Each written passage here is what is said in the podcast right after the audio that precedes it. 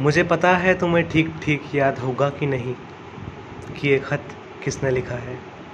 और दिमाग पर ज़्यादा ज़ोर डालने की भी ज़रूरत नहीं, क्योंकि इस वक्त जूझने के लिए तुम्हारे पास और भी कई बड़ी मुसीबतें हैं। शायद अब तक तुमने नहीं सीखा होगा मांगना, और जी रहे होंगे इस भ्रम में कि लोग बिना कहे तुम्हें महसूस कर लेंगे, तुम्हारी ज़रूरतों को महसूस कर लेंगे। घबराओ मत। ये आदत हमेशा से रही है तुम्हारी।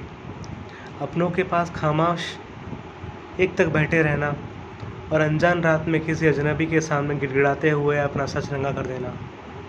साथ ही ये अपेक्षा रखना कि उस अजनबी से कि वो तुम्हारी ज़िंदगी बदल देगा और फिर उस अपेक्षा के बाद में घंटों बैठकर शर्मिंदा होना।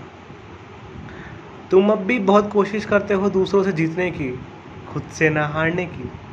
फिर अपनी कल्पना से कोई बीच का रास्ता ढूंढ लेते हो, जहाँ सब खुश रहते हैं, मगर तुम ठीक हो या नहीं, ये कोई नहीं जानता।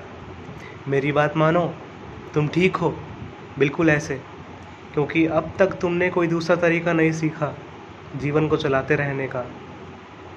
तुम सोच रहे होंगे कि मैं कौन हूँ, और इतना कैसे जानता हूँ तुम्हारे बारे में।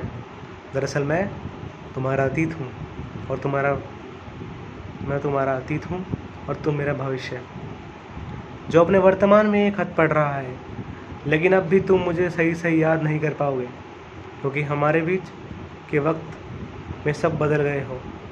तुम बहुत बदल गए हो। मगर बहुत ज़्यादा बदल जाने के बावजूद भी तुम में एक बहुत बड़ी मंत्रा है। मैं बचा हुआ हूँ।